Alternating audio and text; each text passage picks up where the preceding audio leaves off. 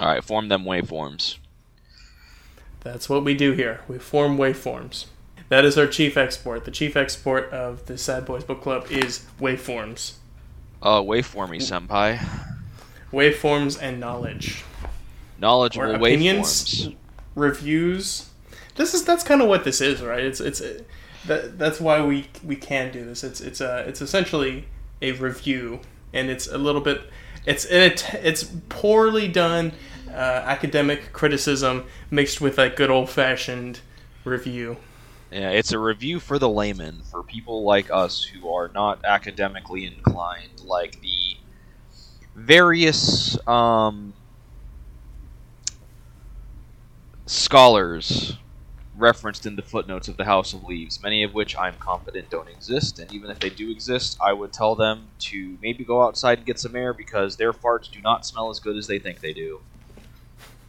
Fair enough. Yeah, it's you know that that's kind of what it is. It's it's it's a group. Of, it's it's two people, two guys who are um, rebuilding their brains after uh, two decades plus of internet exposure. Yeah. That's that's basically what this this whole thing is. Yeah. And with that, welcome to uh, the Sad Boys Book Club. Uh, my name's Dusty. And I'm Daniel. And this is uh, going to be our final episode on the House of Leaves. Thank Christ. Yeah, I, I think I think it's uh, I'm comfortable saying that um, you know I, I I definitely enjoyed this book. I guess I'll go ahead and just do this here at the top. I definitely enjoyed it, but there are aspects of it that I I felt maybe overstayed their welcome, and by proxy kind of gave the book a little bit of um, well I don't know I, I it made I think it impacted uh, my enjoyment of the book.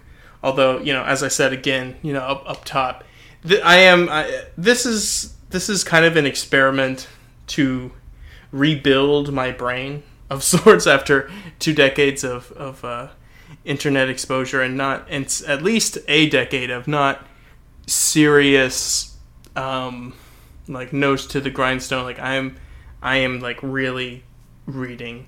So I think there's a lot of things that if I feel like if I had been sharper, if I was more ready to like get into like serious kind of like literary stuff. See, what exactly what I'm talking about. If I was like really ready to like do some serious heavy literary analysis, I think I probably would have enjoyed aspects of it more. But I think on the whole, it, it still tells I, I guess two two compelling stories um, that kind of intersect. Yeah. Um, yeah. Since we're starting with uh, our our just global review of the book as a whole, uh, which I which I think is a good idea. Uh, I'm gonna I'm gonna just throw a number on this. I'm gonna give this book a straight seven out of ten. Uh, I liked it. Uh, I I'm one of those people where I know for a lot of publications and a lot of review sites and whatnot, you see a number like a seven and you think, oh, mediocre to bad, and anything under a seven is just awful. I am firmly of the opinion that an average, by the numbers, not good, not bad, just milk toast, middle of the road, anything is a five out of ten. Right in the middle of the score. So when I say a seven out of ten, uh, I mean that it's good, but it is a questionable recommendation. It's very much a I would recommend this if I feel like this is up your alley. Otherwise, take it for what you will. This is exactly where I place American Psycho as well. That I think that that's very fair. This is one like this is one that I would find hard to uh, to recommend. To I- it would have to be a very particular kind of person, um, or at at the very least, someone that is very very bookish, or is very into like I would say if I still had friends in grad school, um, that I maybe they might get a kick out of it. You know that that or they they can kind of get a a little bit of a chuckle at the the, the satire of uh, academic criticism that we're seeing here. Um, I think it's it's definitely something that's for that crowd. I bet they would they would find that. Uh, I mean, I and I found it amusing as well, but they would definitely because it's their world. They would find uh, more. They would they would be able to get more from that. I would say. Yeah. Which, real quick, I want to throw a, a, small little shout out, real quick, to um, my friend Cami, who uh, recently acquired a copy of this book, and may or may not start reading it in the not not in the immediate future, but in the soon to be future. Uh, we've talked about it a little bit, and she's uh, she's following the podcast, but not um, hasn't listened to it yet because she does intend on reading the book. So, if she does eventually listen to the podcast after reading the book, hello, Cami. I hope you enjoyed the book or didn't enjoy the book. I'm sure I will already know your thoughts on it by this point uh, through you telling me your thoughts on it. Um, yeah, See, and that and that's and that's why this is uh, this why this that's why this is a good podcast and why publishers shouldn't come after us because see that's one sale already. I mean, come on. Yeah, but I, I, I feel like, and I, I don't want to say this because I'm going from the last book I finished to the most recent book I finished. I feel like it really is an apt comparison to compare this book to something like American Psycho. Obviously, not because of the genre; these are two completely different books in terms of like format and uh, content. But they both fall into that line of satire, like you were saying, with um, it being literary satire and Mhm. with American Psycho being a more of like a consumerism satire, whereas with this book you get 13 pages talking about echoes, you get um, these these really long uh, rants about not rants, I shouldn't say rants. You get these long referential pieces Passages. yeah, passages that works too. Uh, where it's it's and so and so had to say about this, and then they just have an entire paragraph that I imagine if you are part of these academic circles makes perfect sense to you. But someone like me, who is a college dropout, just stares at it and is like, "These are words. These are very much words compiled in an order that makes a sentence, but I have no fucking clue what you're saying. So I'm just going to move on and just hope that the rest of the story makes sense, which it did for the record." So you get like moments like that, and I would compare that similarly to the snippets in American Psycho, where you have Patrick just going on and on and on and on talking about what everyone's wearing, which I don't know fashion. I especially don't know fashion in the late 80s and early 90s. So I've been told that if you actually put these outfits together, everyone would look like a clown because nothing matches, everything clashes, and it's just ridiculous outfit combinations. But that's the joke if you're if you're aware of fashion, and if you're not, it's just you know it's just it's pages and pages of just descriptors of oh the Jean Paul Gaultier vest on my uh, I'm now forgetting all the names of of designer clothing and whatnot because I am not into that scene.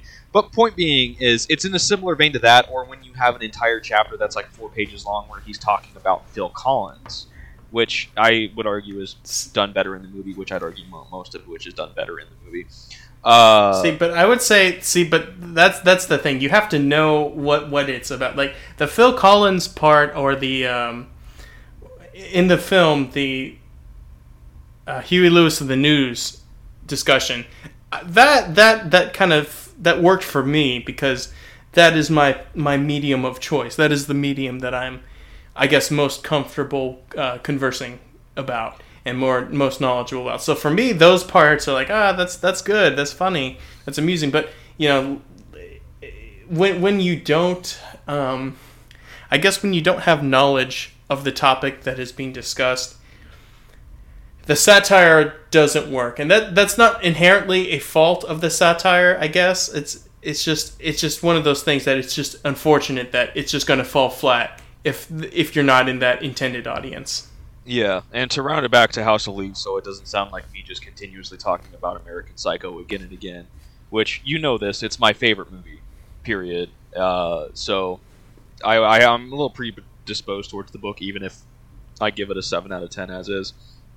But uh, in a similar vein to his long-winded discussions about clothing, about the restaurants they go to, the New York scene in the time, uh, Phil Collins, Huey Lewis, Whitney Houston, whatever, all of that. In a similar vein with that, you get the same things in House of Leaves with all of these academic studies, these references, and all of these analyses analyses that go into the nuance of the Navidson record, even to the point to where it's really weird details. Especially, I want to say this really quickly. Uh, it is somewhat relevant, but somewhat tangential.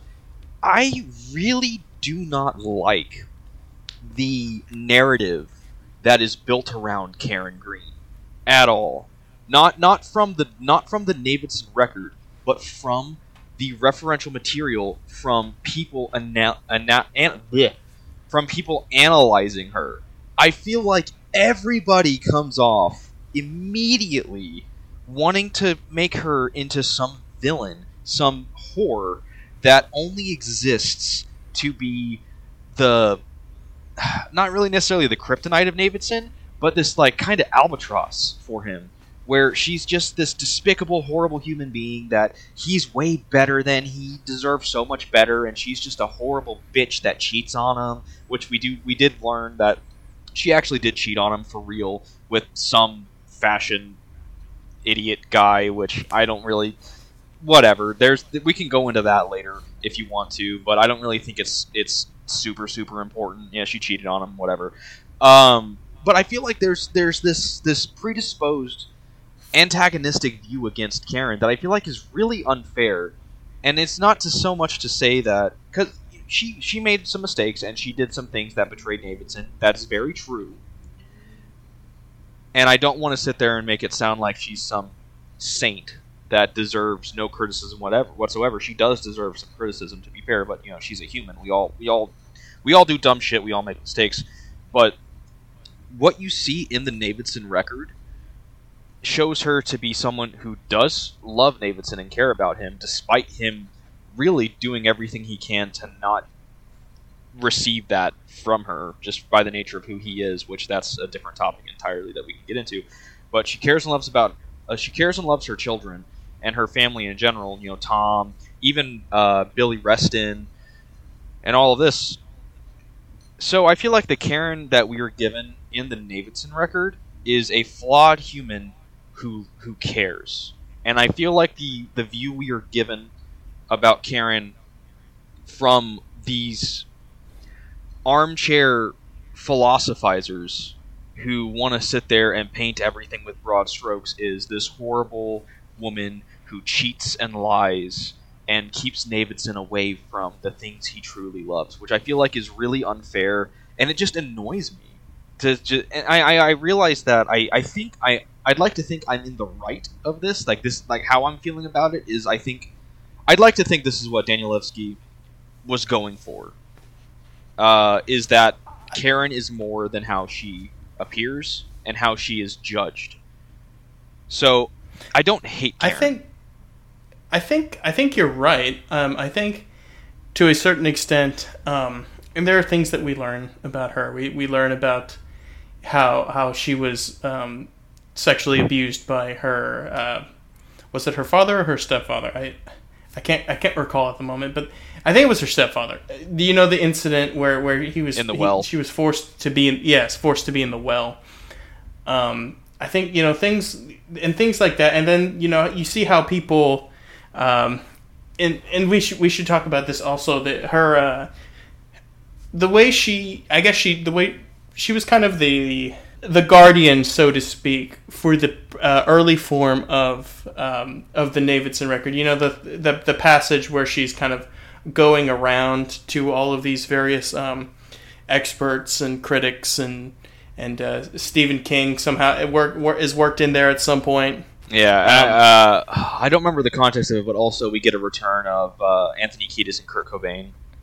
Oh yes, uh, yeah, yeah. That's something that it, we can we can look back. I, I know I took a, a record of that, um, but yeah, I think I think she is a person that is very. Uh, she does she does love her family. She's a good person. I think the way that um, I think Danielewski, the way he's framing um, the response to her within the world, I think is supposed to evoke that same emotion that you're feeling. That sort of like you're like, wow, everybody's being really weird and, and misogynistic to her. You know, it's I think I think that's a, it's a it's a commentary on um, on uh, prominent uh, women, especially how how the, the, the public can and can seize um, maybe more on their foibles versus how the the same the same things that in a man would not necessarily be as as broadly discussed.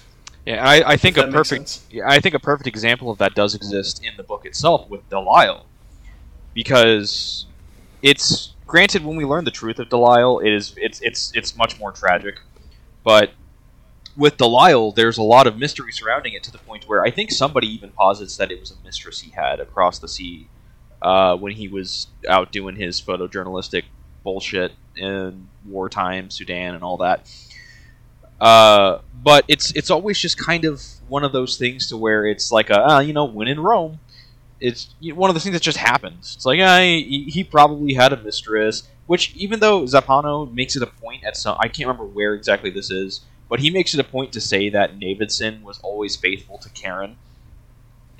Uh, I know that there was at least some theories of impropriety on his part due to Delisle, or the Mhm. idea of it, and it wasn't helped by the fact that he would always dodge the question or just straight ignore it when asked about her.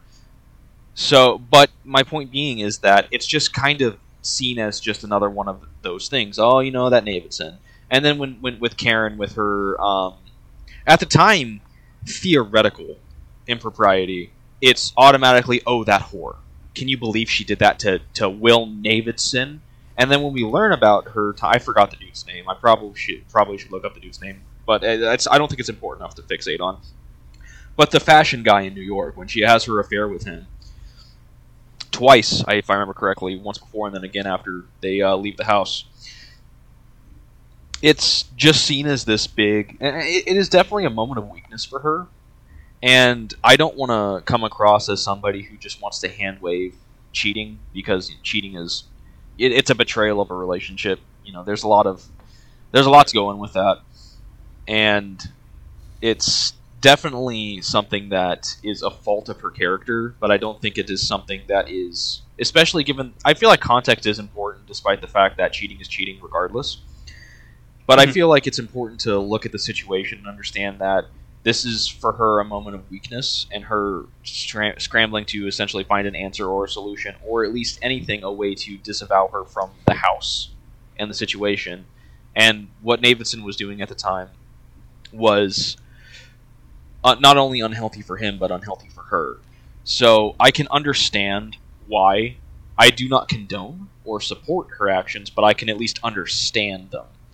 So I can not hand wave it, but just you know understand that Karen is a flawed character that had another moment of weakness where she went back to the the man that she cheated on Navidson with before, and yeah, you know that's that. And even then, he he even says in his interviews, which definitely feel to me like he was trying to milk the situation, that even when they were together, she felt distant and focusing more on wanting to be like being with him was a way for her to try and become closer to Navidson, which I can't personally understand how how that mental gymnastic kind of works.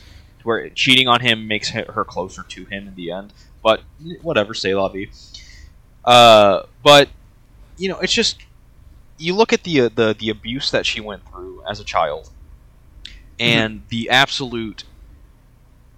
I don't want to. It, it's almost mental abuse, uh, psychological abuse that she went through uh, in the house, through a the house itself, b through Navidson himself through his fixation with the house, uh, c through the Holloway team and Exploration Four and her, which kind of doubles back to Navidson, uh, and how she was essentially supposed to be the anchor back in the real world, and then from and then D, the fallout after the end of uh, Navidson returning from Exploration Four, and then the house succumbing to itself and eventually killing Tom. All of that, I feel like. How, how do you handle that? So, I don't know. I guess to wrap this up, I feel like I've spent too much time talking about Karen. I understand. I don't agree. I don't condone. I understand Karen, and I I really strongly disagree with the character that is painted through the critics of the Navidson record, the fictional critics. and feel like she is a tragic character that is kind of dragged through the coals for not only her faults but Navidson's faults as well. Like she's supposed to carry both of them and smile. Her her fake beautiful smile that is perfectly symmetrical or whatever uh, you know, whatever the whole thing he goes into about the, the, the, the perfectness of her smile when she was a model. All of that. And I, I think I don't want to go as far as to say Karen is. I, I, don't think she's my favorite character in the Navidson record, but I think she is the most interesting character in the Navidson record because you get two different stories being told side by side inside of House of Leaves about who she is and who she appears to be, and I think it is it's really well done.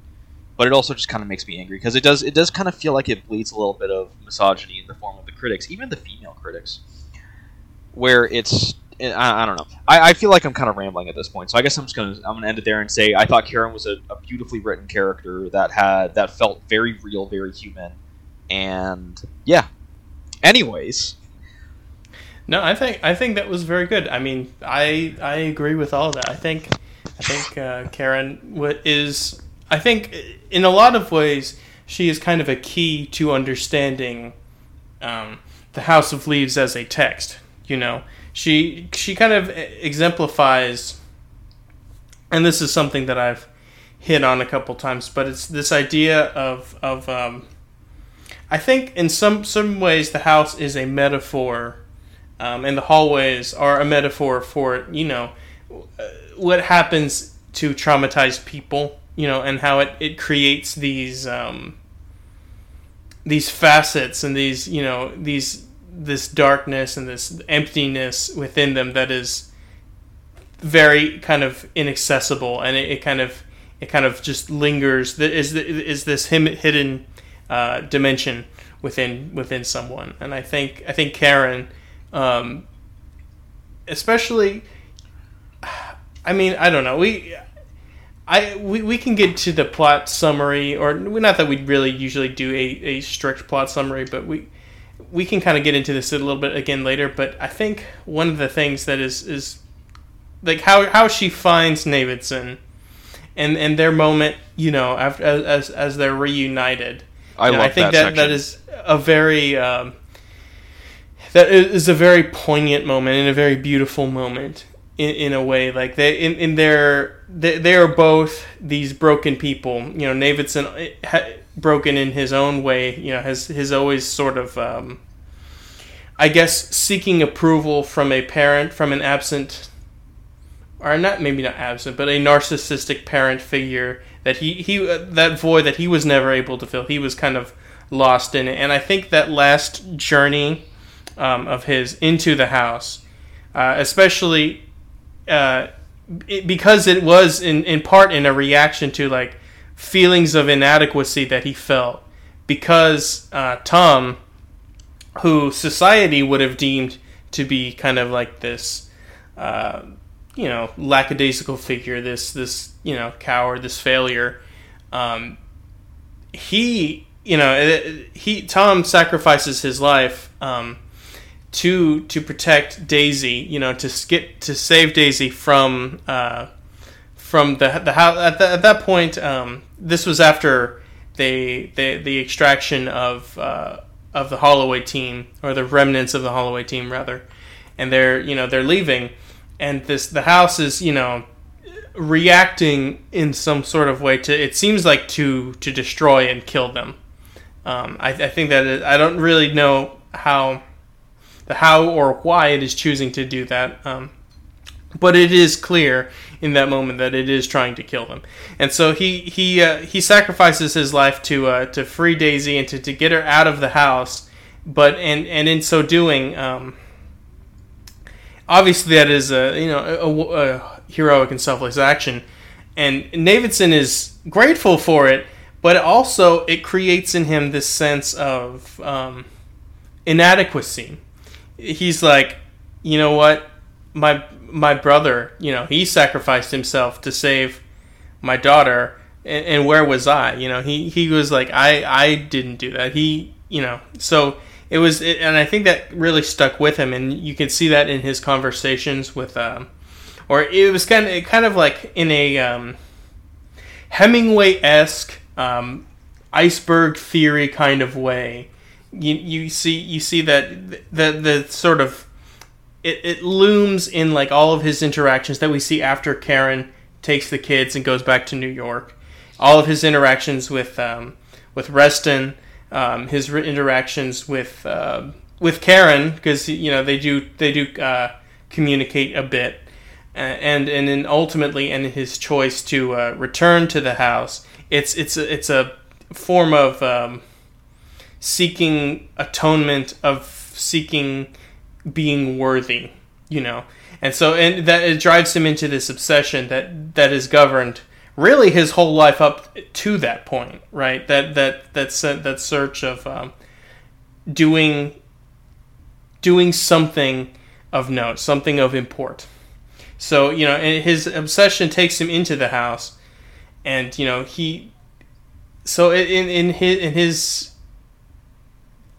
his failure to be able to escape the house, you know, I think and and uh, Karen meeting him in that moment, and then their their mutual sort of their love and their their bond, their closeness, that being the thing that brings Navidson out of the house and uh, and Karen out of the house because she she goes to find Navidson.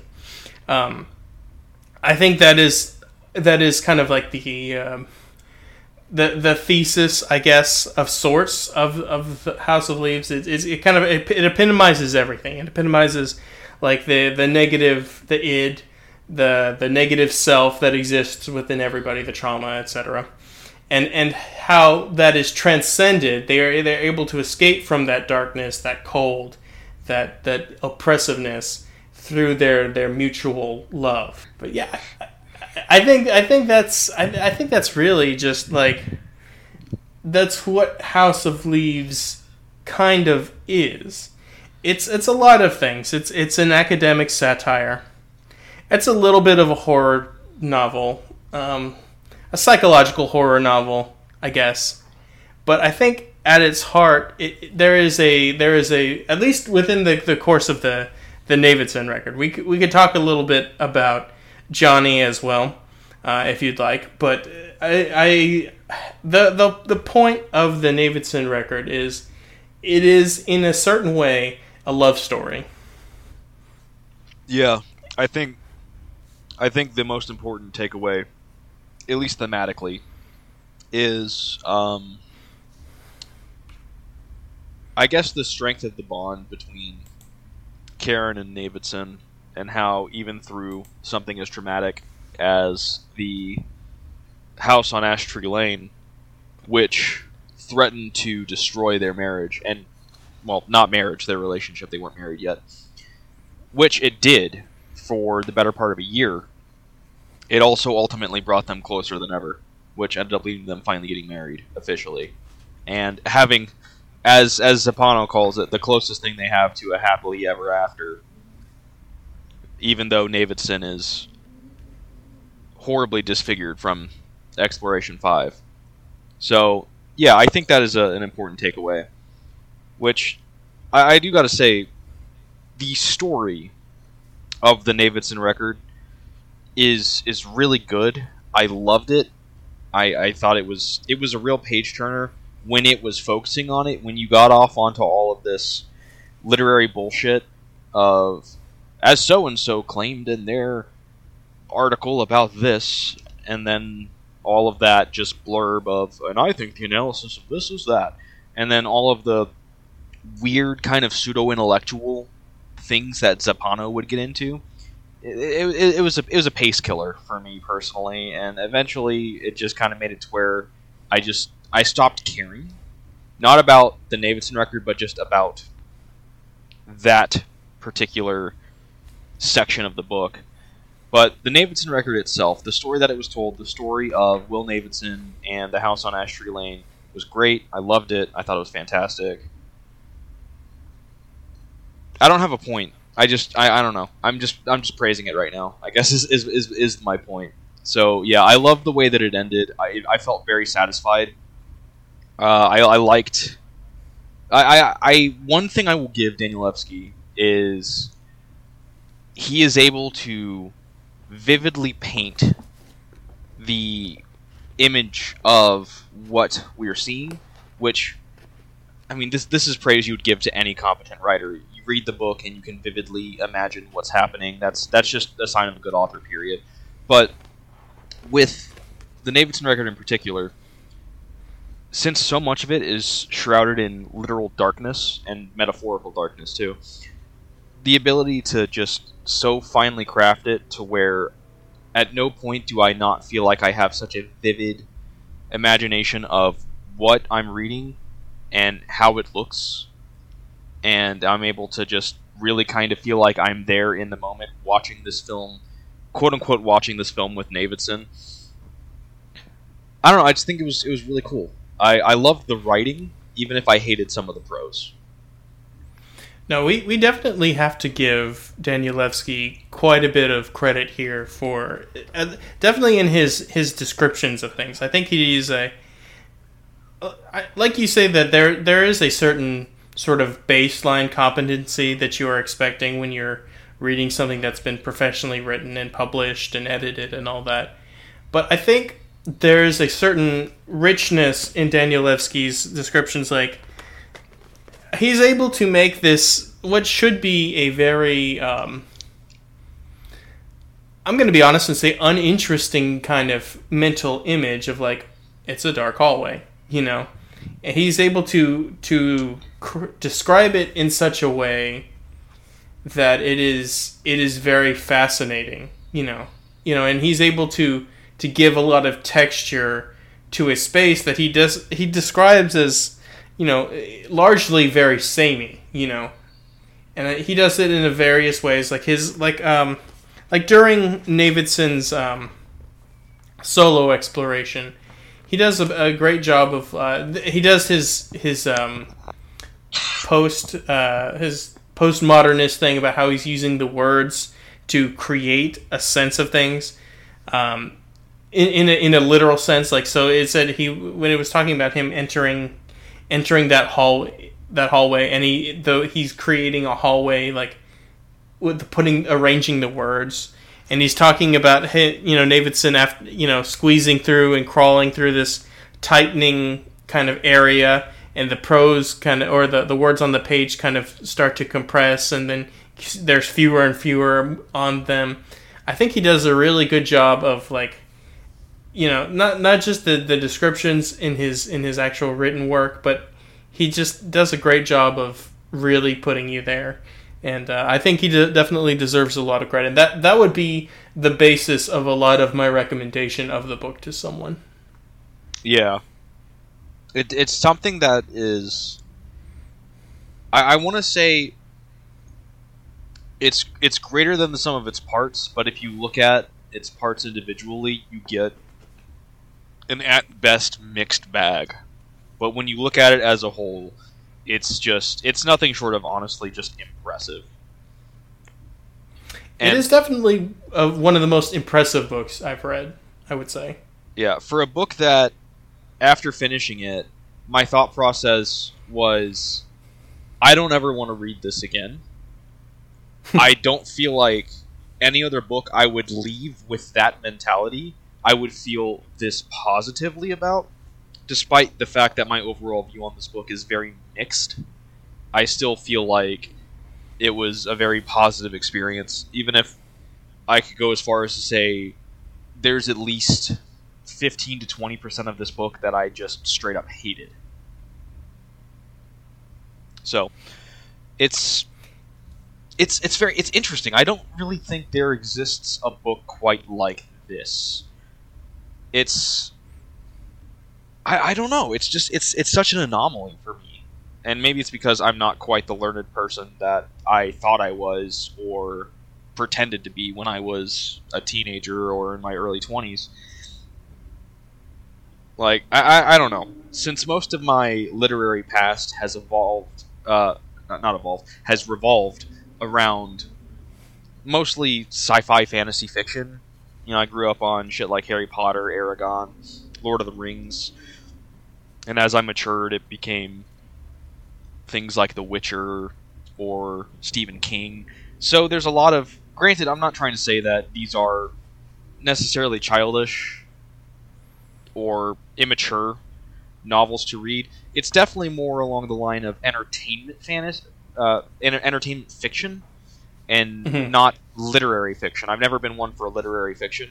I've, I've never really tried, but I just don't think I'm. I don't want to say I don't think I'm smart enough because I don't think it's a question of intelligence. I think it's a question of prior knowledge and motivation and persistence. At Mhm. least that's my understanding as someone who hasn't really read literary fiction.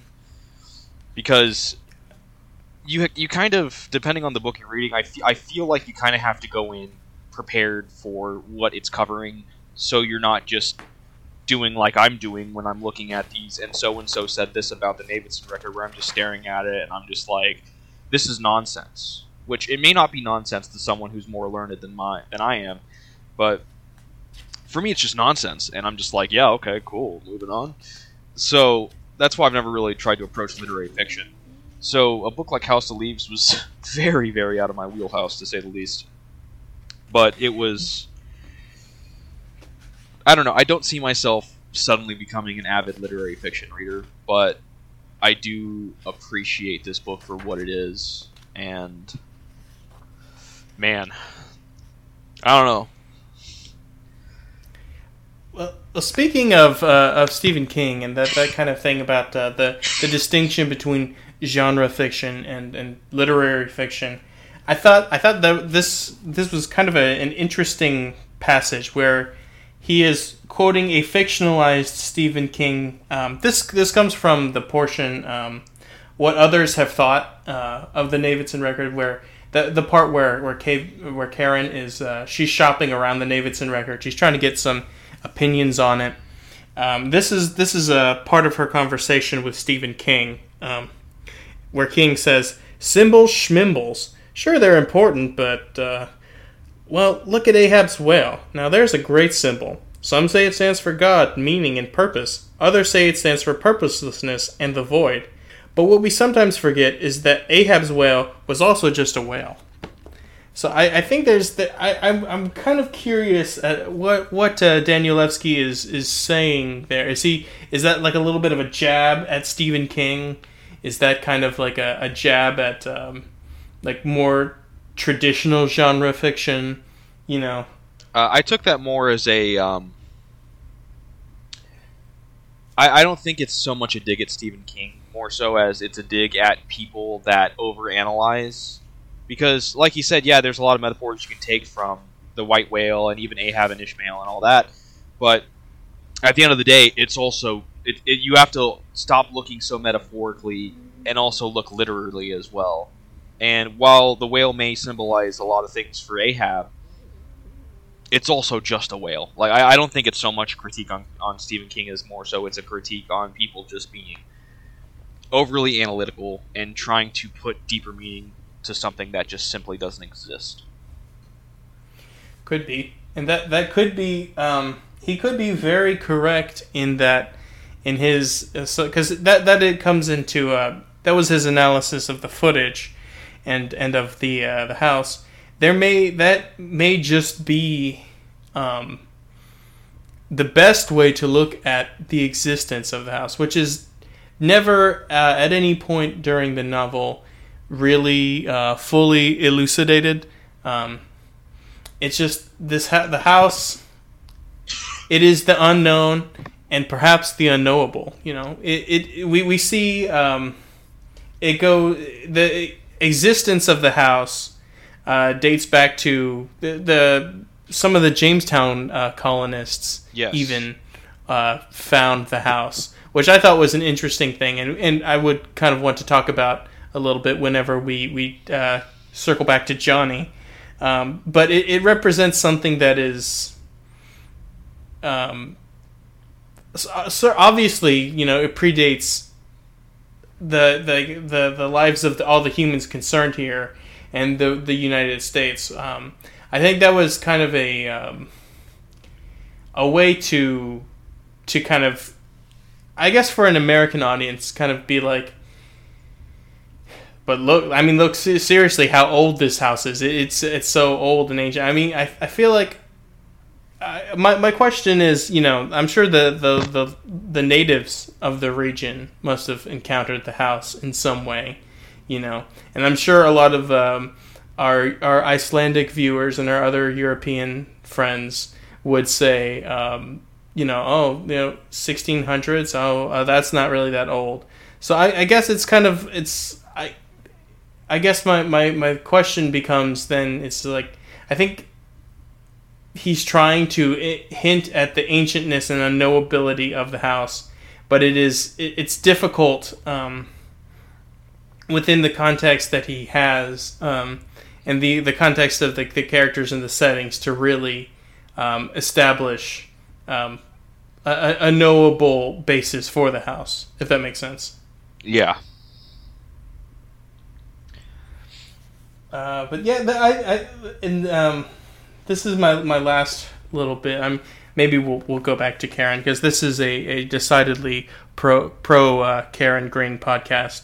Um, the I w- the one thing that gave gave me a little bit of um, pause was how weirdly flirtatious uh, a lot of the people that Karen was trying to uh, to talk to about the house were, and I think you know that that that is another little aspect of that I think Danielewski is trying to um, to bring to light. There is like she's ha- they're having a hard time taking her seriously because of of their their feelings towards her in the in terms of like their their uh, romantic attraction or physical attraction.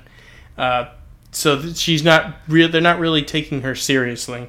Although I would I would like to point out. Um, Stephen King is one of the characters that is in that portion that I think does not come off as a creep. So yeah. I guess maybe maybe that's uh, one thing that's maybe that's another reason why uh, maybe you are right in that Danielewski is not really taking a dig at Stephen King there because I think he is one of the few uh, figures there that comes off in a positive light. Yeah, as a fan of King, uh, both as uh, uh, a fan of his work and a fan of what I understand of him as a person, uh, I, I, found that a little funny. I, I felt very I, when I was reading those sections. I, I, could absolutely believe that this was something that Stephen King actually said. So credit to Danielewski for that. He did a really good job of capturing King's voice. If you've heard him in like uh, like interviews and that thing, that sort of thing. Mm-hmm. yeah, it's um I don't know. I, I, guess it's it's something that you can kind of say is a credit to this this novel that we've been sitting here talking for well over half an hour now, purely about conceptual ideas behind this book, themes, metaphors, what have you, and we've barely touched on anything that even remarkably involves plot. Because you know this is a book that it's not the longest book, despite the fact that this copy has what is it like 709 pages, which, to be fair, I would argue that this novel actually has 528 pages. The last numbered page is 709. You are correct. Yeah, so the last number page is 709, but I would argue that the, the that the novel House of Leaves ends on page 528. But even despite that, realistically, this book is somewhere in the ballpark of like 300 to 350 pages, just as a pure estimate, just going off of how many pages are just not full pages. Maybe maybe even mm-hmm. less than that. I don't know. This is pure conjecture. There are a decent number of pages that are a decent number of chapters rather that are 15 to 30 plus pages, and they're all full pages. So it's it's this is all rough estimates. But anyways, my point being is for a book that honestly is not near as long as it appears. It is very dense. There is so much to take from it, to read into, and probably overanalyze. I, I have to wonder if part of what Danielewski was trying to do was turn the readers into those critics that he is. I would go as far as to say lampooning with. I think he's these, trying to turn them into Johnnies not in a not in the like a, the fullness of turning them into Johnny, but like you know what I mean. Turn them into Johnny in the sense that they're they're really digging down and they're they're cross checking these things You know, because I think a lot of the the critics, as you as you point out, a lot of what they're saying. I'm, I'm, I would go so far as to say is nonsense, or in many cases is deliberately missing the point, or or not seeing the forest for the trees. You know. Yeah. So, I feel like there really is a lot to take away about this book, and I do understand now, having finished it, why it has such a strong legacy 22 years later. Uh, both, or I guess almost 23 years now. Uh, like both through the internet and through literary channels. It's just, I, it's it's just weird. I don't know what what to really, how to really classify this book. It's just it's just such a strange book, and it's enthralling and frustrating, and really good and really bad, and it's just so many things all at once that it almost just kind of feels like I don't want to sit here and try and get all like pseudo intellectual, but it almost feels like an almost allegory for just kind of how messy life as a whole is. It's it's Mhm. very much an extreme because we have the the supernatural extreme of the Navidson record, but it's also a tale about uh, a struggling relationship going hitting its rock bottom and rising from that and becoming stronger than it's ever been. And then we also have on the other side of that coin the Johnny Truant story, which is about obsession, addiction, and all of these other things that can quite literally ruin your life and other people's lives around you, and how it can create monsters from nothing, ostensibly.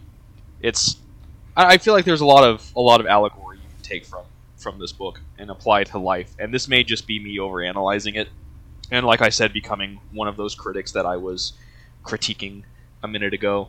But I, I don't know. I don't know. No, no, I think you're dead on. I think I think that's exactly what you are supposed to be taking from it, or at least that is what Danielewski's uh, original intent was supposed to be. I mean, depending on how one feels about the whole death of the author thing, but I think that was uh, Danielewski's original intent. Yeah. So, really good book uh, as a whole. Very, very well written. Very well. I don't know what else to say. it this All this right. book is, is just it's it's something else is the best way I can put it. It, it. It's it's hard to describe. But I think I think we've covered um, the Navidson portion of this story pretty well. Uh, one one thing I would like to talk about a little bit more is what's happening with our old pal Johnny Truant, um, who we didn't really talk a lot about uh, last time because that was when the the Navidson record was really heating up. But um, I think this story the story of House of Leaves, the the metatextual story about the the story, is is kind of the story of Johnny Truant and the story of how he assembles the book and, and how he, it, it is disseminated into the world. Yeah. Um. If if you had to to guess, would you say this book is more about Will Navidson or more about Johnny Truant? It's a good question. Um, I think at its heart, it is about that moment that we just talked about with uh, with Navidson, with with the Navidsons. You know, is is like this idea of of uh, of this of love and like mutual love and and this sort of overcoming yeah, that overcoming the your your demons, your your obsessions, that kind of thing. I think that if I'm going to if, if I think if you're going to have any takeaway from the book, that is it. I think Johnny's story provides a very interesting sort of metatextual. It's it's a frame story, uh, sort of of sorts for uh, the Navidson record. I don't know. How, how do you feel about that?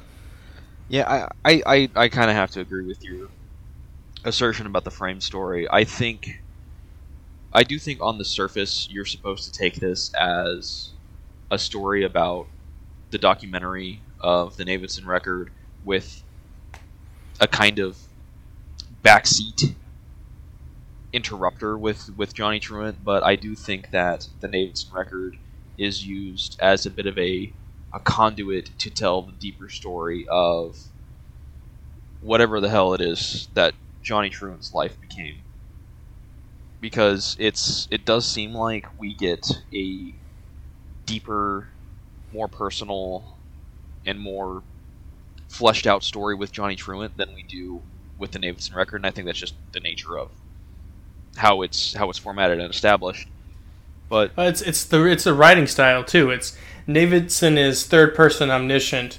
Uh, I uh, we can question the uh, how the the accuracy of the that third person omniscient narrator Zampano, who with occasional um, uh, occasional inputs from Johnny, because uh, we know that he is some in some parts tweaked what Zampano has written, and we we're not. It's not always fully clear what he, which he has tweaked, and uh, with with um, with Johnny, you're seeing everything from his perspective directly. You know, his feelings, his emotions, his obsessions, you know, his sensations, that kind of thing. Yeah, there's a um, a term for it. Uh, let me see if I can't find it real quick. Because there's there's a bunch of different um, categories for writing for first person, third person, and second person. Uh, Let me see if I can't either find or remember what it's called. Um, I can't remember specifically what it's called. Uh, I know there's there's different types of writing with first, second, and third person. Like for third person, there's like third. You said earlier, third person omniscient. Uh, and then there's, I, man, I'm I'm now drawing a blank on all of these, but there's the first person type ones, and there's one that is the style of writing for it is done through journals. Think something like Hold the diary.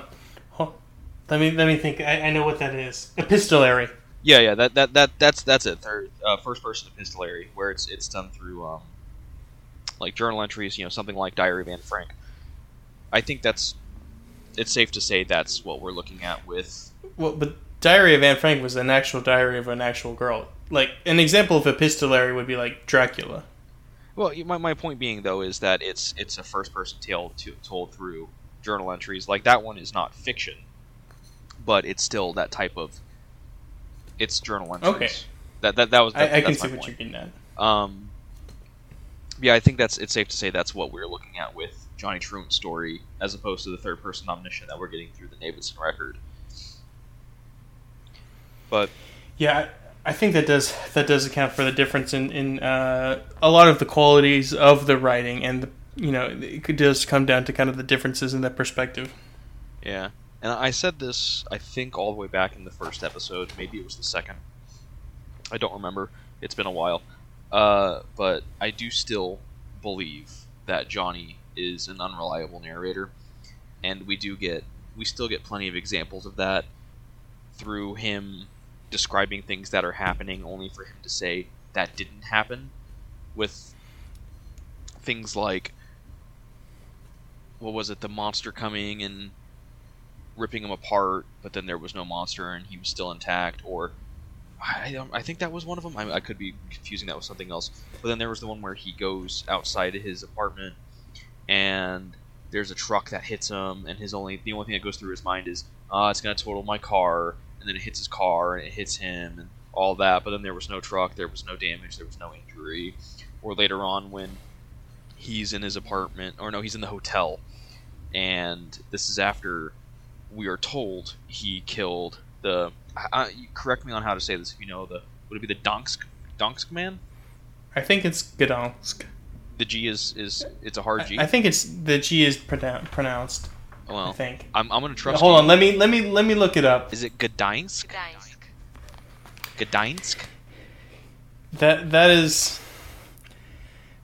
I, I don't even know if I c- Gdansk. I, I feel so I feel weird even saying it. Like I'm just gonna say Gdansk It, it's a, it I- says and be and be wrong. It says city in Poland, and uh, Google is saying Gdańsk. Uh, or Gdańsk. Let me hear it again. Okay. gdańsk. Gdańsk. Gdańsk? I, I, I'm, I'm very Gdańsk. sorry, any Polish person that may or may. The hypothetical. The Schrodinger's Polish person that's listening to this. Uh, Google's telling me Gdansk, G- Gdansk, Gdansk. Uh, so that's what I'm gonna go with. Uh, the Gdansk man, Gdansk man, uh, saying that Johnny To- killed to- him. Sorry. Yeah, yeah, that was he was the to clarify in case someone's in case you might someone might have forgotten. He is uh, uh, Kyrie's uh, boyfriend. Kyrie's fiance and then eventual husband. Kyrie being Oh, the okay. uh, the the woman he goes to to get the German translation, but then ends up having sex with her on the the hills uh, instead. Uh, I almost said the Vinewood Hills because I I know Grand Theft Auto geography better than Los Angeles geography. Uh, and then does not get the German, and then she tells the Gdansk man uh, about her impropriety and blames Johnny and Lude for it. And now he's on the warpath uh, for both of them. Puts Lude in the hospital, and then finds Johnny, and Johnny beats the shit out of him by getting a, a cheap. Granted, the Gdansk man got a cheap, got a couple cheap shots in first, but still, Johnny gets the Jack Daniels bottle, cracks him over the head, and then beats him senseless. Well, I'm I'm I'm just gonna say I don't really feel bad. Look, Johnny, you could say he took too far, you know, almost killing him, or actually killing him if you believe, depending on which version of the events you choose to believe. But I, I'm gonna say I did not feel bad for that guy at all. I mean, come on, he he's he is uh, he's looking for trouble and he found it. Like he he's picking on literally the the the lowest rung of soci- of our society. A, a guy who is clearly mentally unwell and homeless, and then you know he he I don't know. I think I, found that very I was very I was I found that very distasteful. Um, the Gdansk man. Yeah, but to add to the unreliable, unreliable narrator, when we first get to that section, Johnny implies that he kills the Gdansk man, kidnaps, rapes, and kills Kyrie. Which at that point I was just, man, I was like, man, Oh, yeah. this this is I- uh, Johnny has gone past the deep end and has now gone into the undisplor- uh, undiscovered, unexplored section of the ocean floor for me. Like, wow, what a drop. But then later on, he goes back to that, and instead, what happens is before he actually, because we're left on him kind of saying he gets to a point to where he stops her when she's coming at him to attack him, and then he scares her, and then he, from there he says, "This is what I did to them." But then we go back to that moment, and then it's like something made him stop, and then she leaves with the Gdansk man, and they they, they drive away.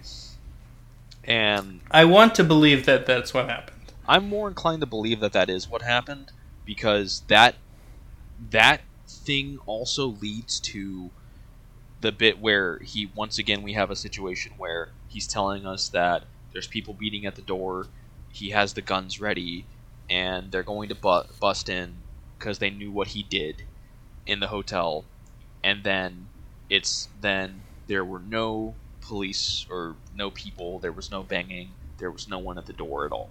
Just another one of those situations where, like with the car hitting him in his car, we're told something's happened, but it's an hallucination or just his imagination running wild, and that's actually not That's- what's going on. That's one of the things that kind of made some of the Johnny sections hard for me to read because I would read, read, read, and be like, "Wow, okay, so this is happening," and then he kind of like stops short, and then you, you it feels like it, it was a whiplash effect. You know? Yeah. You- you're like, you're like, okay, well then what the heck did I just read? You know? Uh, and I feel like the entirety of chapter 21 is just uh, a, a, a really. It's a nice kind of summation of what you kind of get from the Johnny Truant storyline because it is done through literal journal entries. And it's jumping all around in time because it starts in, what, October, I think? And yeah, then, it starts in October. That's the incident with the Gdansk man, yeah, and, and, then then, and then it goes back. yeah, then he realizes, wait a minute, I'm forgetting things that are at the front of this book that were apparently months ago, and then it's back to May, where it's him actually going to Virginia and trying to find the house, which is when we get into the whole Jamestown thing, where you have the settlers who apparently are using F's instead of S's, and they find the stairs Well, in the woods. It wasn't. It, they're not actually using an F. I think it's called the long S. Yeah, the editor. but but it, it looks that. like an F. yeah. There's a little bit by the editor that goes into that um, on how it's actually a mistake on Johnny's part when he's sitting there talking. Which I do find it really funny how at that bit Johnny on Johnny's section of the footnote. This is actually I guess in chapter twenty. Uh, in Johnny's section of the footnote, he's using F's instead of S's on a bunch of words, and I, I just thought that was just a really funny, petty moment from Johnny. I got a good kick out of that. I, I thought that was actually very funny too. I, I, because it, it's it reminded me of something, especially when we were younger, that we would have done. Yeah. But we have the journal entries of back to May, and then we have this entire section about his friends in Seattle who are both doctors, the couple, and how they help him recover, and he's healthy again, and he has these shiny yellow pills that are just a, a cure all. And I'm reading this, and I'm thinking that is a very convenient pill, but I guess that makes sense as to why he's suddenly able to take on the the Gdańsk man.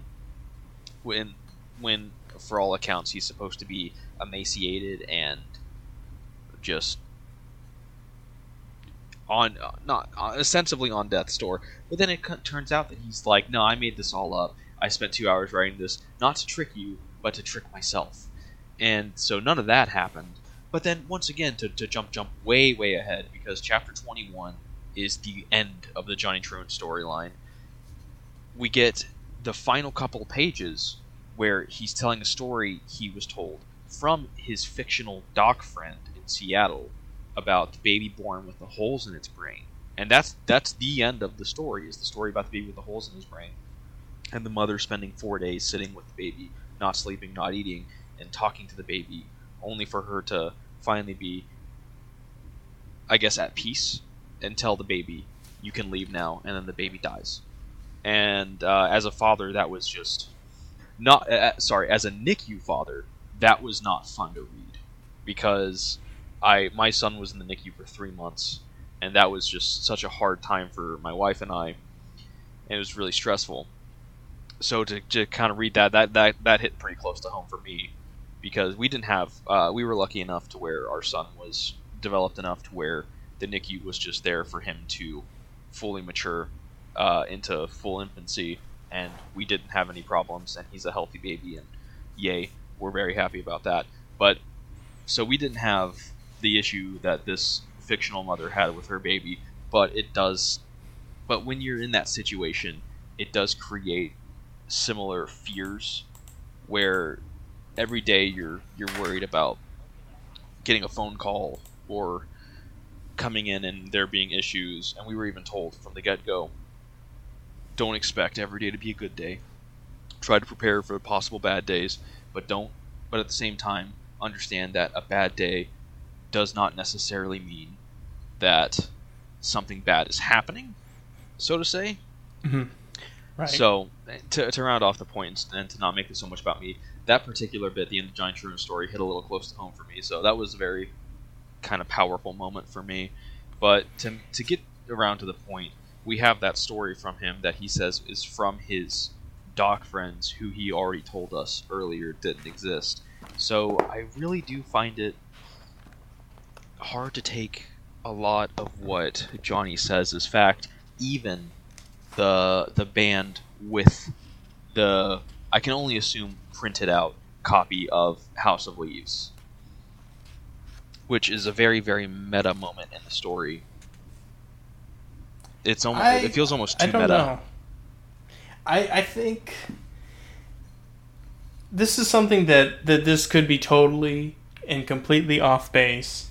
Um, so I apologize if anybody more knowledgeable about the history of the House of Leaves uh, is listening to this and is just blanching at it.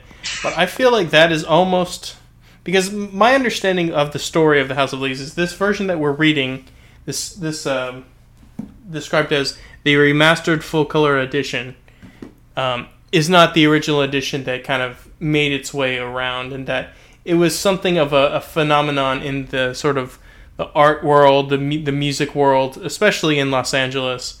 Uh, but it was kind of an internet, a little bit of an internet phenomenon, and that is something that we kind of mentioned, I think, it back in that first episode uh, when we were talking about Ted the Caver and all that stuff. As, Um, I, as I understand it, this is at the very least the second edition. I and I I think that this is probably an edition that comes here, and that it is kind of a, a one last sort of meta textual moment from uh, Danielewski to kind of um, kind of round off. So I, I'm inclined to believe that within the context of the story, it did happen.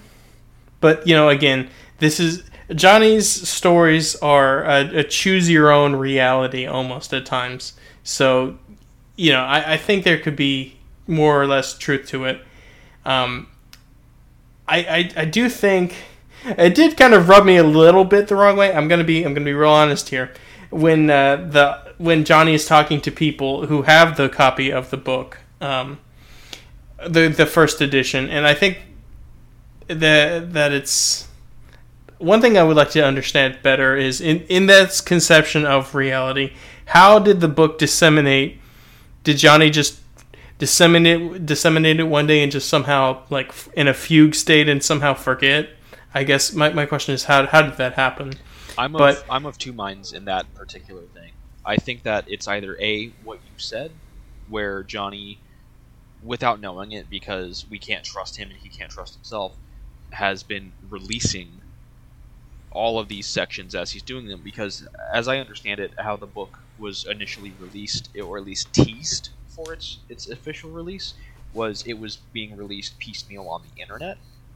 Mhm. So my assumption is either Johnny was doing that and not realizing he was doing that, which is very much in the realm of believability, and it does not necessarily have to be stated for it to be true because Johnny is not someone we can rely on to state fact. So it could be that, or, and I find this one less likely but still possible. Uh, while he was traveling to Virginia and keeping his journal logs, he put the trunk with the House of Leaves in the storage unit that he paid for. And when we get to the scene where he's at the bar talking with the band, and they're talking about the book together, and they're like, "Oh man, I wonder if Johnny ever made it to Virginia, if he ever found the girl who falls in love with his ironies and all of that." It's I wonder if in that in those couple of months of time from him leaving LA to him coming back to LA, someone got into that storage unit, found it, uploaded it, and then put it back. Like like, like I said, this is a little more far fetched. Oddly enough, this feels a little more far fetched than the idea of Johnny uploading it to the internet and forgetting that he uploaded it to the internet. But it still feels a little more far fetched than that. Uh, ugh, it still feels a little more far fetched that somebody broke into his storage unit, stole it, uploaded it, and then returned it. But I feel like that's kind of if we're going to believe that this actually happened, I feel like those are the two possibilities that I've come up with as to how this could have happened. That um, I think I think that that could be. I think that it could be that that kind of hews a little bit close to. Um, I don't know. I don't want to get into this too much because I'm not super knowledgeable about it. But I, this uh, this was something that I did see while I was reading about things after we completed the the, the novel. Um, apparently, this had been optioned at one point to be a TV show, right? And um, at one point, and one of the plot points, I think I think the the original conception of the show was it was supposed to take place in present day. So n- we're not in the time of the Navidson record and all that. It takes place in like the the present day, and there uh, one of the plot points was that there is this company that is being paid by someone or something to cover up the existence of of Navidson, of the house on Ash Tree Lane, of everything. So, I mean, obviously he didn't have that idea at that point, but the, if if we can take the extended world of the novel into uh, into account, maybe that is a thing. Maybe there is a a group of people, some uh, assassins and Templars of. If you'll, uh, if you'll forgive the analogy, who are trying to spread knowledge about this the, the house, and those that are trying to suppress it. Yeah, Um, but, but but yeah, I think that's kind of um, that is kind of the uh, I don't know that there's there's either however the the book did end up disseminated in the world of House of Leaves. I, I did. I, I just want to say it did rub me the wrong way just a little bit when they were talking and and that um, to the, when he was talking to the band and that guy who was recommending it to Johnny was like, "Hey man, you need to check this out. It'll change your life." It's like, okay, Danielewski, come come on, come on, like. it, it did it did rub me the wrong way a little bit, even fictionally writing about his life as being life changing. Yeah, I, I, I do I, I I can give a little bit of a pass there because I think it's supposed to be a a, a, a joke in the sense that it's Johnny's life has been altered very much for the worse because of this book, and it, it's really changed Oh. his life. And then he finds it in the wild, and the band's just like, "Bro, read this; it'll change your life." And it's just one of those. It's just one of those ironic moments where it's just like, "Oh yeah, will it, huh?" Okay, never mind. I have to rescind my comment. You, you, that, that, um, I think that's okay. I'm actually on board now. I think that's kind of that's that's a pretty nice use of irony that that just totally blew past me. Yeah, I just I got a good chuckle out of that. That was, that was pretty funny to me. But yeah, I just, I, I just, um, you know, we talked a lot about er, in the beginning our feelings about Karen, but I and I definitely feel that way. But I Johnny was another character that I just really felt bad for the whole time. It was almost he almost feels like he is destined, and perhaps living in in America, he is kind of destined into the life that he ultimately finds himself into into this sort of homelessness and, and absolute destitution uh, while being beset by you know un- the unimaginable terror of of schizophrenia and, and that kind of these extreme mental issues you know Yeah. Which, if I could really quickly jump aside here, uh, I feel like I would be remiss not to bring up some of the assertions that I made in previous episodes, and since we were done with the book, acknowledge how I guess to to not mince words how wrong I was, but to be fair, I think the issue that I was having with both my assertions of is Johnny and Zampano the same person, or if they're one of them exists and the other doesn't, and uh, about the other one being about the the physicality of the monster and whether it killed Zampano and whether it slashed Johnny on the back of the neck in the, in the tattoo shop. Uh, I feel like I can safely say that I I was wrong in my theories and my assertions, but at the same time, Mhm. nothing is ever definitively stated one way or the other. Like the monster, the Minotaur, Mhm. is never really given any physical form, even when it even when Holloway kills himself in Exploration Four, it's a shadow that consumes him. He's there and then he's not. And even when Karen is going into the house to save Navidson in Exploration Five, it is just a shadow that encompasses the entire wall that she walks into and then closes, taking her and her children's pho- pictures that were on the wall with it. And then in the quote unquote real world, the only thing we ever really get to suggest that this monster is real are through Johnny's halluc- hallucinations and assertions. So we don't really get anything definitive one way or the other. And I guess this was me trying to put try and find a, some theories that would put a bow and wrap up these storylines in a neat manner, and that's just not the story that was being told here.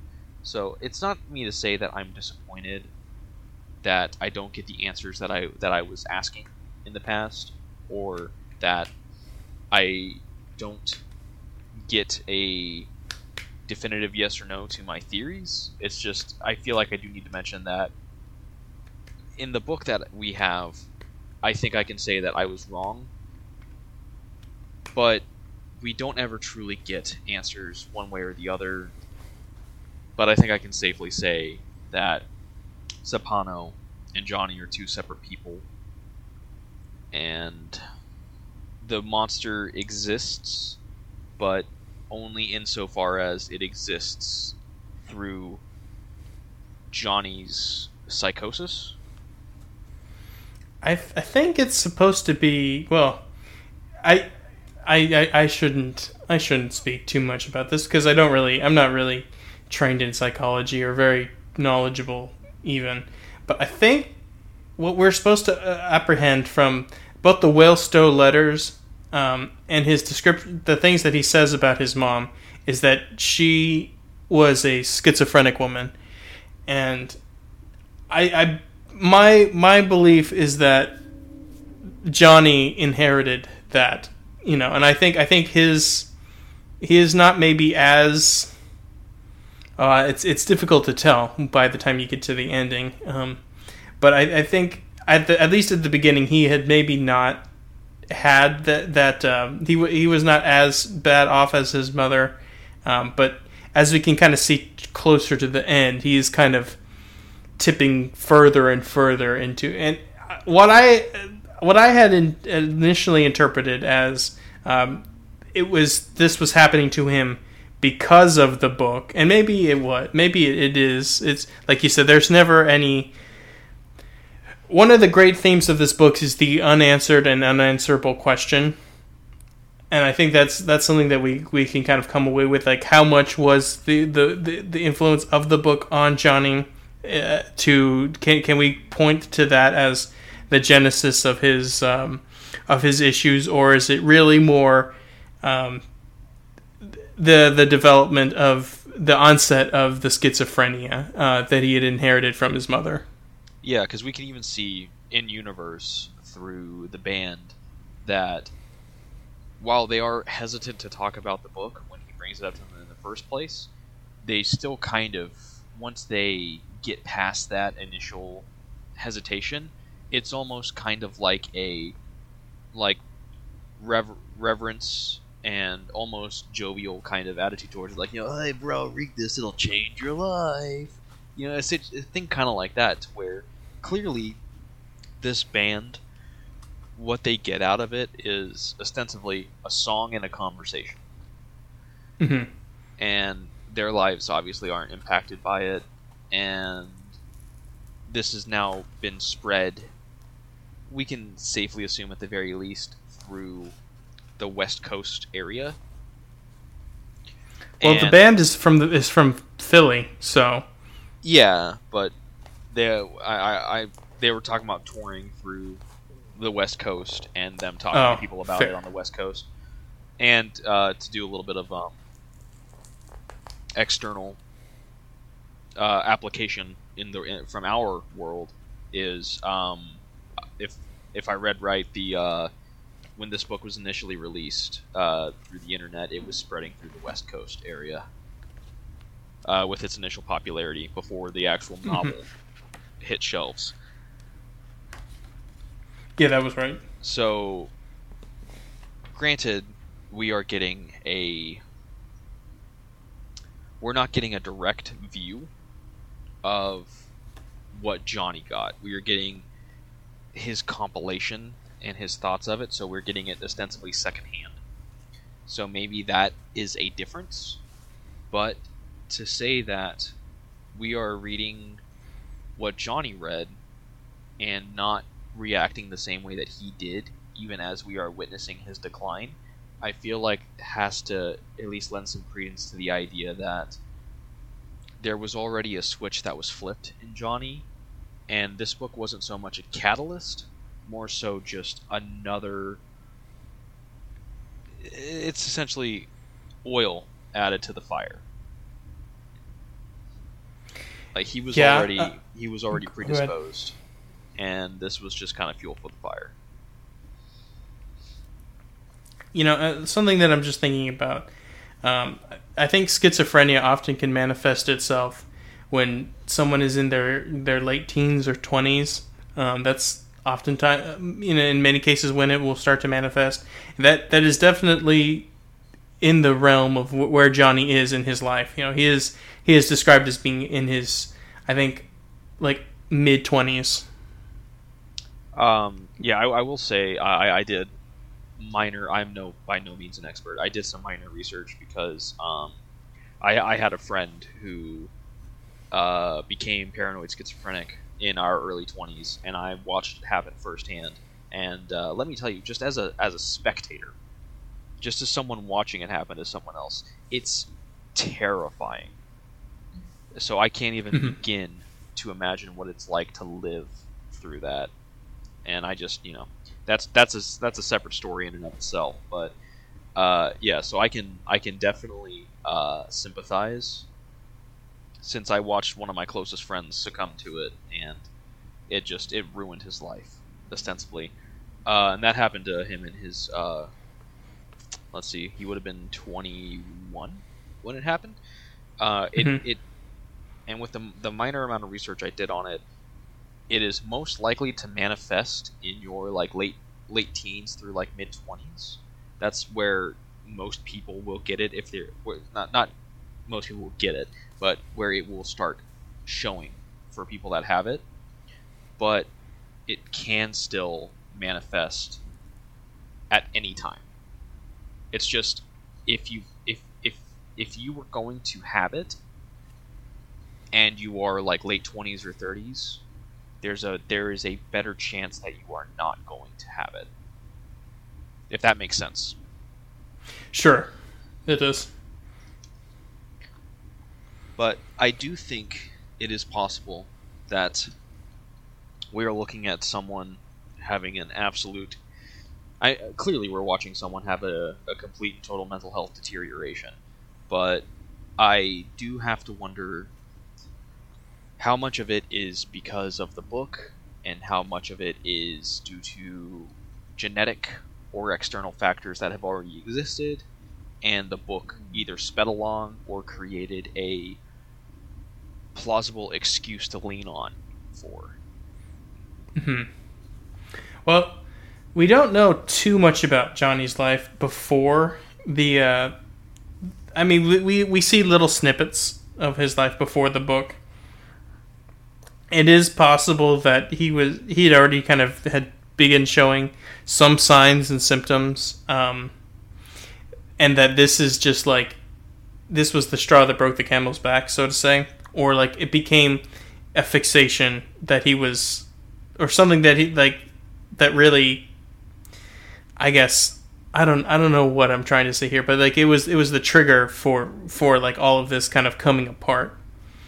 Um, but yeah, I think I don't know personally. I I would hew a little bit closer to this being um, being his schizophrenia, not to create a um, like a a, a variety of the it was all a dream type ending but I, I think that as you said the the fact that other people are reading the book and not having similar uh, effects on them I, I i would hew closer to um, the things that he experienced um, and maybe maybe even some of the story like not even just like the monster stuff but uh, at one point he he, he goes to the bar, to a bar with Lude and he meets this woman and she's like this really she's a very strange person very flat affect um, and he she ends up uh, they, they find a dog outside the nightclub and and they they they're they're gonna take it or she's gonna take him back to his apartment and um she he's he wants to keep the dog but she she's like well no i i have a house in the backyard and it'll be fine it'll be okay. And you know he i, I he should come with me and then he's like oh well okay that that makes sense. And then she she ends up killing the dog um, in a pretty pretty uh, gory way like she t- t- like does she, she runs over its head right No, no. Um, so she drops him off at his house, Mhm. and he says goodbye to her and the dog.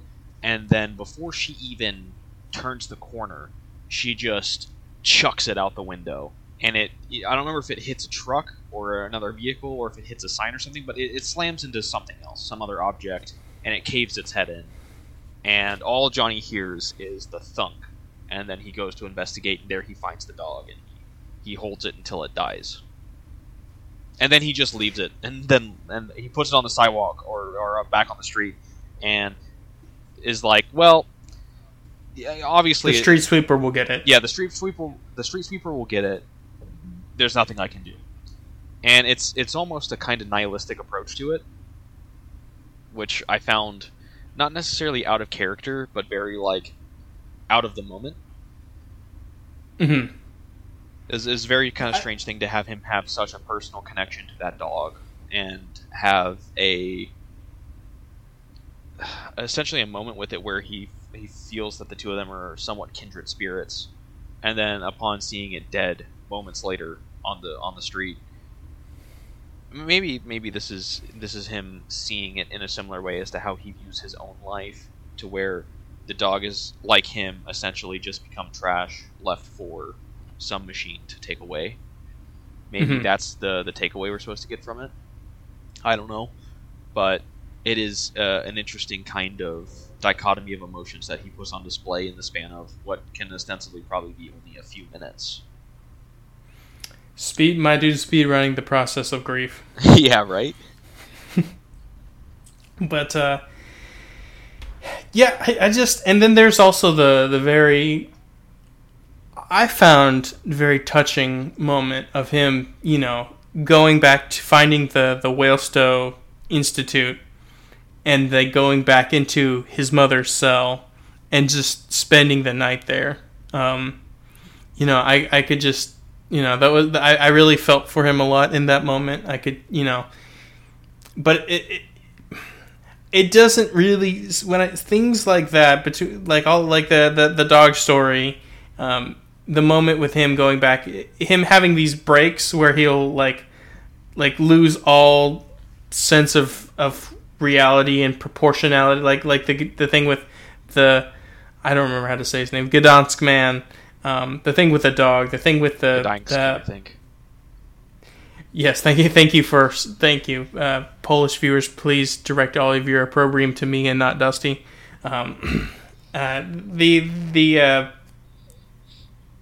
the the him going to his mother's cell and spending the night there.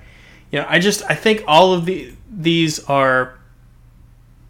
That, that, that that's where we're all supposed to we're, we're supposed to land with Johnny I think at least in my from my perspective is like the preponderance of evidence would have me believe that he is just a very unfortunate soul who has, you know, he has he has um, schizophrenia or some other kind of mental illness, and he is just, you know, because of his station in life, he is not really able to to seek treatment for it, and um, you know, he's he's not he's able to, and and ultimately where we see him is you know, living as a as a like an old time '30s hobo, you know, hopping the rails, um, you know, and I think that's that's uh, that's kind of where where his story kind of ends. It's like I, I hope in the world the of the of the House of Leaves that Johnny one day, you know, he was able to get the help he needed, but it, it definitely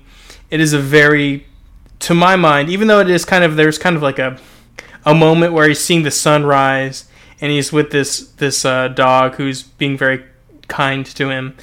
Um, that is kind of a hopeful image, but on the whole, his story it feels very uh, downbeat and depressing, and it is kind of like the inverse, if you will, of you know you see the Navidson like these two people coming together and overcoming their their personal tragedies, traumas, and mental, you know, you know, their mental their illnesses of, of you know and however they are um, however they receive them.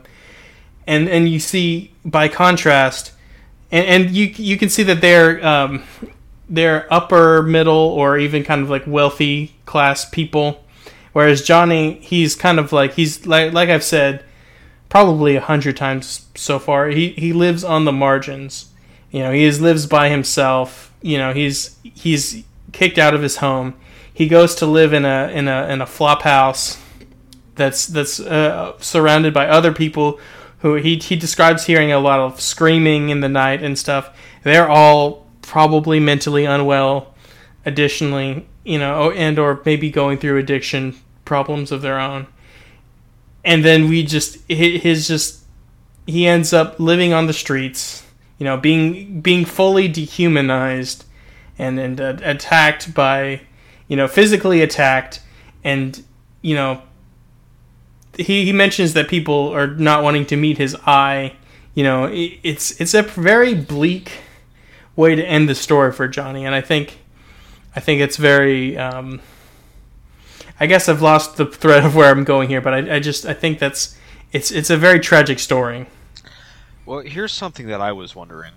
So what you're referring to with like him and the dog, that Mhm. is, I don't remember the years, so forgive me, but most of his journal entries are around September or October. Uh, I'm gonna guess Mhm. 1998, but then we get this this entry that is it's the only entry, and it's in August of 1999, and this is the one where he finds the band, and afterwards he finds the dog, and it ends with him saying, "There's time now, plenty of time, and somehow I know it's going to be okay. It's going to be all right. It's going to be all right." And then from there, we jump back to October of 1998 immediately, and I think this is when we get the truth of what, or quote unquote, the truth of what happened. Yes, this is between uh, the uh, Gdansk man and uh, Kyrie in that Mhm. altercation, and then from there that leads to what we end up getting with the eventual story about the the baby with the holes in its brain, so, and where we end Johnny's story. So us going from earlier, we went from October, and I think maybe a bit into November, and we went back to May, and then we make it back to October, November, and then we jump forward to the next August, and then we're back again to that previous October, and that's where we end. Since we already in that same chapter had the section with him going to his doctor couple friends in Seattle, and then him saying, This was a lie, I wrote all of this two hours just to make myself feel like I had some hope. Since we have this entire August entry sandwiched in between October entries from the previous year, do you believe that this August entry actually happened? Or do you think that this is another case of his doc friends in Seattle? I am inclined to believe it happened, um, and I, I what what I would uh, how I would account for the the looping back to um, to that day, because that's something that he mentions earlier on in that chapter. He's like, "Oh, I looked and I didn't even realize that I'd written, you know, I've been writing since uh, May or some something like that." He he says something like he he so he puts in that first entry, that first time we were going through October. He's like, "Oh, I didn't even realize I had all this other stuff in here," and then he he recounts that, and then it, it gets goes and goes until we get to the point where we're we're in the August um, portion. I think there's something there's a cyclical nature of his thoughts. He keeps coming back to that time. Um, I think that's why it, it's it, it re- reappears. It's because in his brain, it is always October 1998, or maybe not always, but sometimes it, you know he goes back, kind of flashes back to it. It's something that's that's really sticks with him that he's not able to fully that that he's he he he's still processing. I guess It's is an what I would a- say. It's an anchor point. Yeah, Which yeah, I um, would say that. Speaking of anchor points, because th- this is relevant to what I'm about to say, do you think that there's any form of time travel in this book?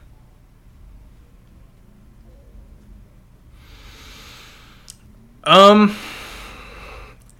I guess it would partially depend on how you would define time travel. I'm sure there is some aspect of time dilation within the house, um, within the hallways, but I I don't know. I, I may not. Nothing immediately comes to mind when I when I think about the idea of time travel.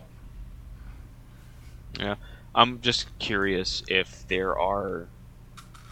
This is just a this this is a harebrained tinfoil theory here, but with that anchor point in October, specifically surrounding the uh, Gdansk clan assault, I'm wondering if there are even if they're not actual time branches, like reality time branches, they're mental time branches where you have this flux point in Johnny's mental state surrounding the Gdańsk man and Kyrie, where we have that anchor point of him being attacked and then fighting back against him.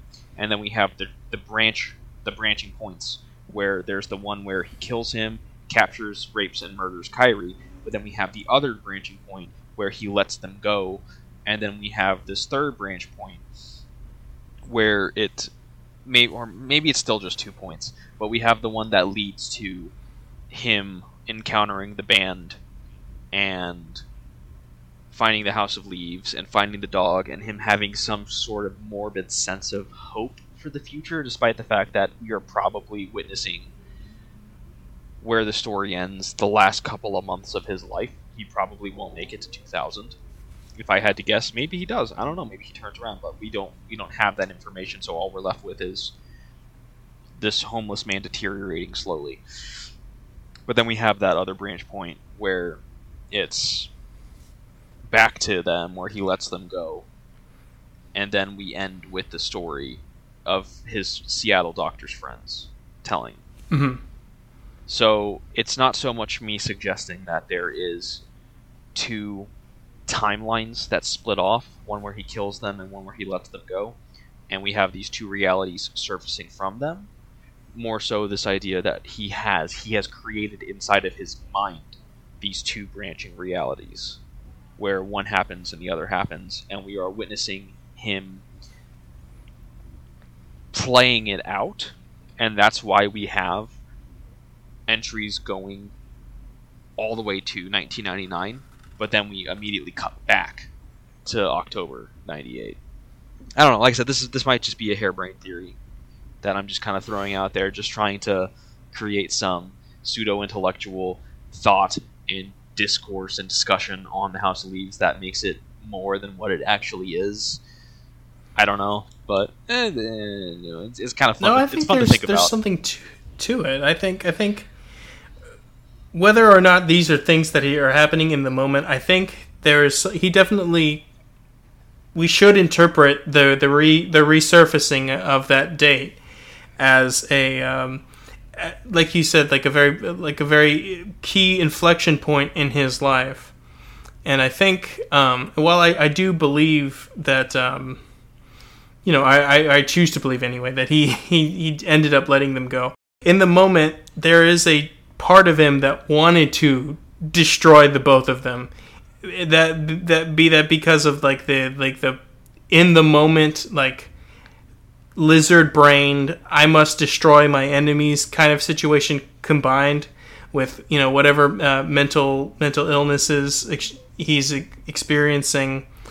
And just combined with like the, the the sense of like ultimate or or you know maybe maybe there is something to the book getting getting to him and I don't know. It's just difficult to say, but I think that you are you are correct in saying that there that um, that date is a, is a real inflection point, and I think it's something that he thinks about a lot, and that's why he he writes it in so many times, or he he'll he'll go back and he'll recount the events because it's something that that he's always turning over, kind of in his mind.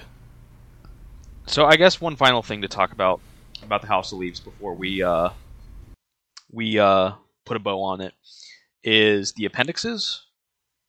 I don't think I think I can safely say we don't need to talk about the glossary here, but the final what is it 150 160 pages of the book are dedicated to the appendix, and you have not gone into this uh, but I I went into it a little bit, and oh, and what I can what I feel like I can safely say is that this is supplemental material that is there for you if you want to kind of get more. I don't I don't even want to say more information because what I read of it, I don't really feel like I left with answers. Just kind of more stuff to look at because not a lot here actually feels concrete or relevant, if that makes sense. Uh, one thing I found kind of cool, uh, if you have your book handy, it's page 540. Is you have flip to that? uh, you have Zampano going through uh, chapter titles for each chapter because in the book we only have the Roman numeral number for the chapters. But on this Hmm. page, you have this kind of idea that he had for what the name of the chapter would be. I say Zampano, and chapter 21 is entirely uh, Johnny Truant, so take that for what you will. And there is a chapter 21, and it's called Nightmares. But I thought that was kind of fun, just a fun little thing. But then a lot of it is Zampano's just kind of writings and poems that he's written. There's a lot of fun little pictures that you can look at, and sketches and drawings, and some of them look like the original pages. That's kind of cool. But then you get bits of it where there is a collection of poems that I don't think are written by Zampano, and they just kind of exist. And I looked at it and I was like, yeah, no, I'm good. If you want some reference, Daniel, it starts on page 574. The title page is 573, but they're called the Pelican Poems. And I, I looked at this and I just said no. I'm, I'm good. I, am not one for poetry personally. It's not my forte. Uh, more power to you if you're into it. Not for me.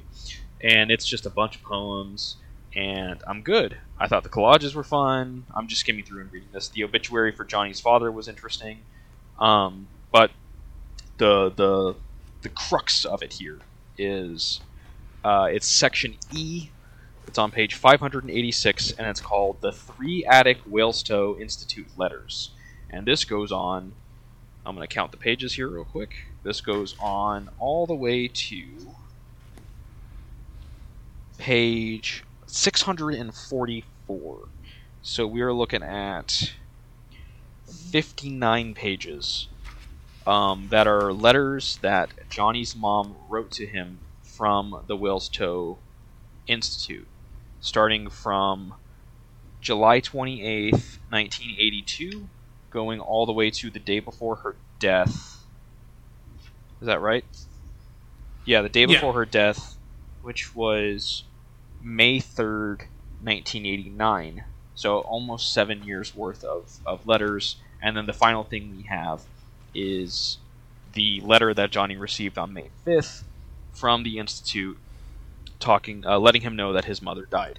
So I read more of these than I'd like to admit. Uh, I, I made it to page 600, and then I was I decided I made it to 1984, and I decided I wanted to see how far this went, and I realized this went on another almost 50 pages, and I I decided I think I'm okay not reading this because if you skim it, Can I hop in just just a, just a second? Yeah, go for it. Um, uh, so I, I'm kind of flipping along with what you're saying. One of the letters I, I've uh, I found um, deals with. Uh, it looks like it's a letter from his mother to, or from Johnny's mother to him after he, be, you know, the portion of the book where he talks about how he starts getting in fights and stuff. Yes, I know where you're going because I, I did get that far. Yeah, that that yeah, that was uh, five forty or five ninety three and five ninety four. I, I think that that is kind of interesting. That does kind of comport with what I was saying earlier. Like a lot of these things that are uh, come to, come to Johnny because he's she's talking about um, you know you don't really get this this desire to fight from your father or his family. Um, no, you you're getting that from me and my side, and uh, she describes them as you come from a long line of aggressors, some valiant, many downright scoundrels. Um, and she she says, uh, you know, des- describing um, even, yeah, she's talking about um, your current lust for physical engagement is this is the result of this questionable genetic bequeathal. Um, so I think I don't know. I, I I just wanted to pop in and just one last time and just hit that like, one. I think I think if there's anything that we're supposed to pull from these, this is just me looking at one, but it, feels like these are just kind of like giving you background about if there's anything to be mined from these. It's it's why is Johnny the way he is? Yeah, and That if kind you, of thing. if you jump ahead to it's let me see where it starts. Um, I, I'm this is purely going off of just looking at the page and not reading the page. to see where this starts.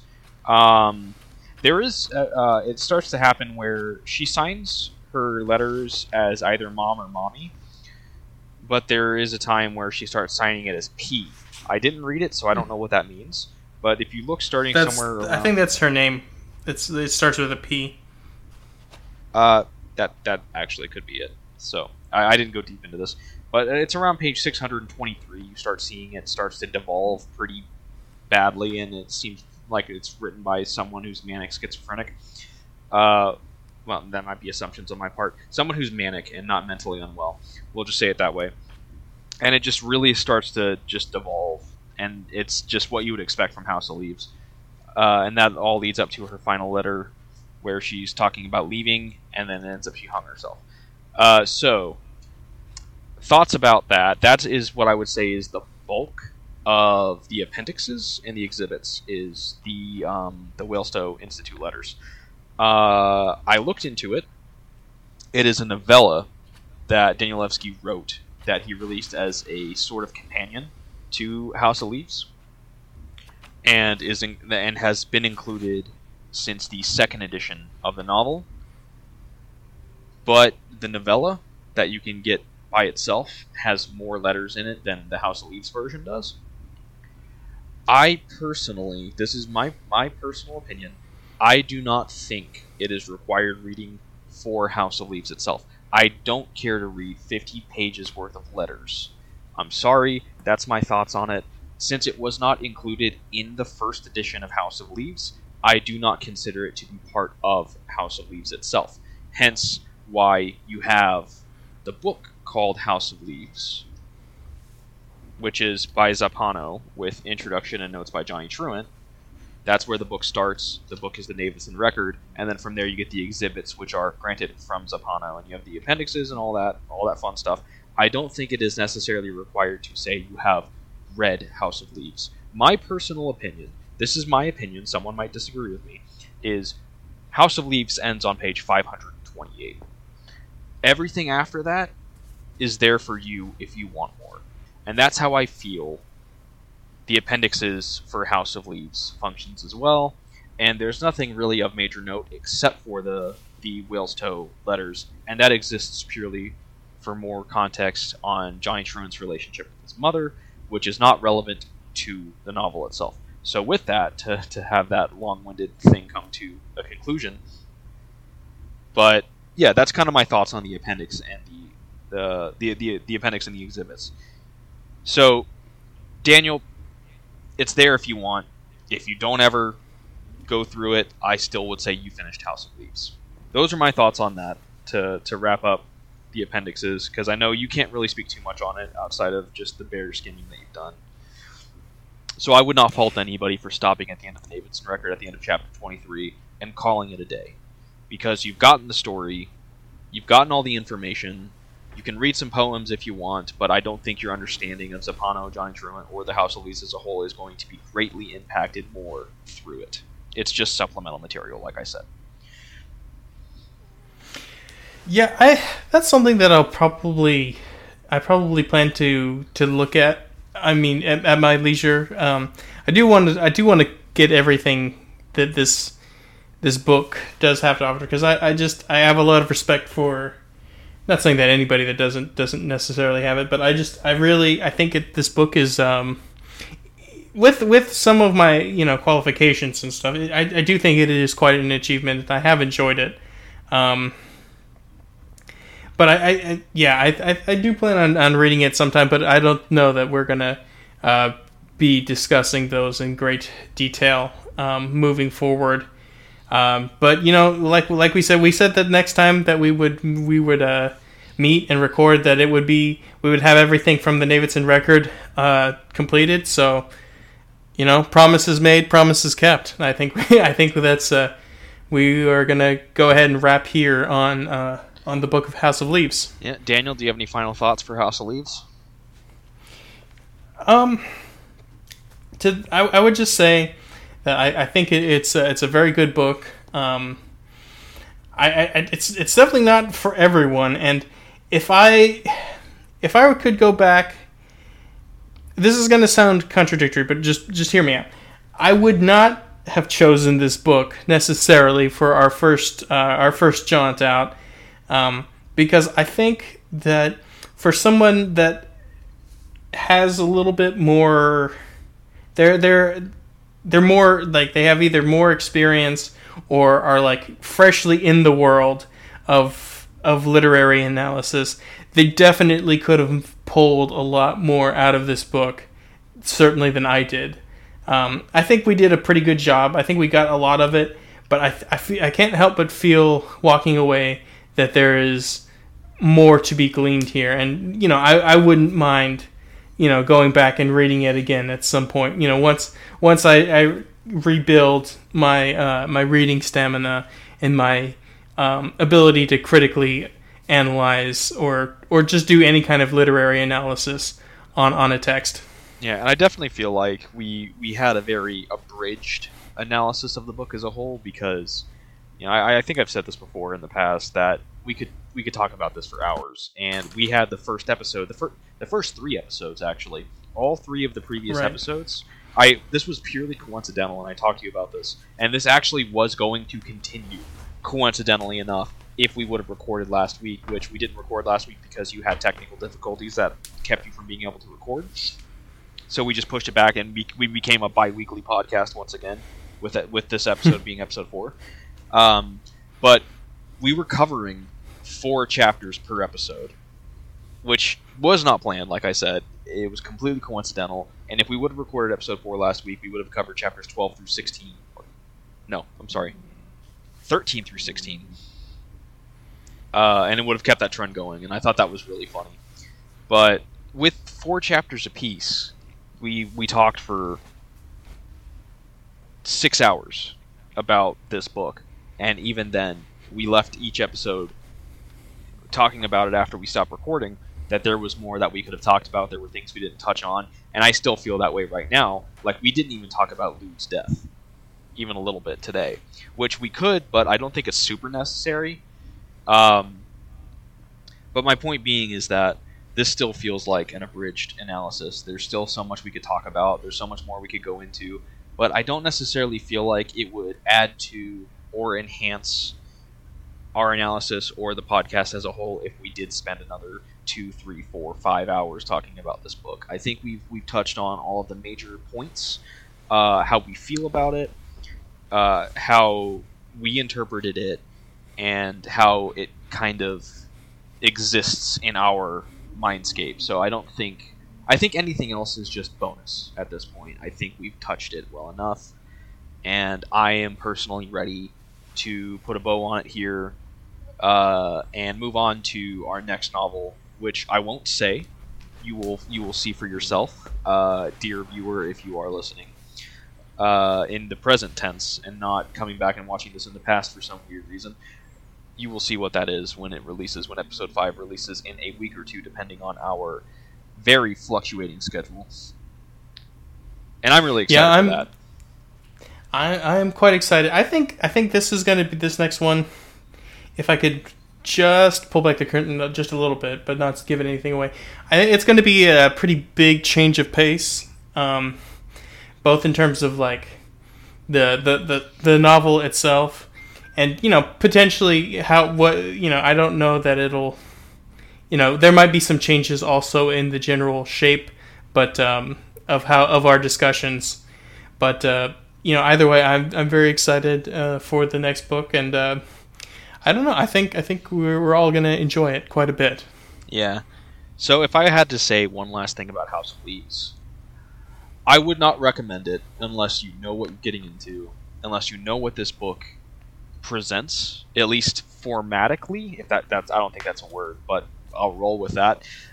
Not so much the plot wise, uh, how, how how it goes with the plot. You don't need to know too much, but if you just understand how this book works, what you're getting into, and understand that it may not always be the most engaging or interesting read. If you're understanding that and you're okay with that, then I would recommend this book to you. If any of that sounds like it might be daunting or boring or uninteresting, it really kind of comes down to your preference and I don't think this is a book that you should be ashamed about DNFing. No, I, I like I said I before this. This is my second crack at the book. The first time I didn't finish.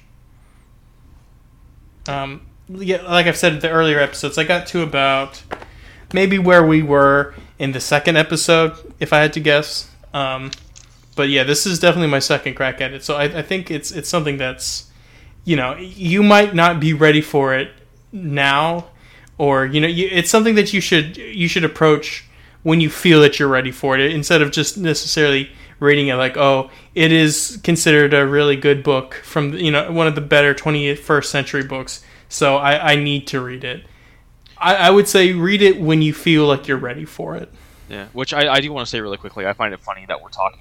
We're, we're saying this as if we are speaking to somebody as a means to try and recommend or don't recommend the book for them to read in a podcast where we have spoken about the book at length with full spoilers. So if somebody has not read this book, has listened to all four episodes of this podcast with us spoiling it and discussing it, and then is like, yeah, I want to read this book, they're kind of going into it already having a really broad generalization of what they're getting into and what's going to be inside of this book content wise. So I just find that kind of funny. That's like I would not recommend this to you unless after spoken about it for eight hours on the plot. Well, you know, some people some people aren't so sensitive about spoiler stuff, you know, and for some people I think I think honestly the things that we've said might make or break, you know, how someone might like someone someone there there's so- some difficult stuff in here that we've touched on and if that's not your not your bag, maybe, you know, you're you, you know, give it a miss, you know, that kind of stuff. Yeah. I, I think I think some people that, you know, for some people it's not as big a deal. Yeah, but yeah, final words on it. This was a great book. This was a masterclass in writing. I think Danielewski did a great job. I think he's a phenomenal writer. I think he wrote an a very enthralling story despite me having a lot of issues with a lot of parts of it. I'm coming off very positive at the end of the day despite me giving it a 7 out of 10. That is very strong seven for me. I am glad we read this. I am also glad to be done with it. I think that's fair. I think that's fair. Yeah, I think that uh, I think that uh, does it for us though today. I think uh, we have we have drained as much blood from this rock as we can. Yep, sounds about right. Well, thank you everyone for uh, for for listening, and we look very forward to seeing you guys next time. Yep, with a new book uh, and a new lease on life. Stay tuned.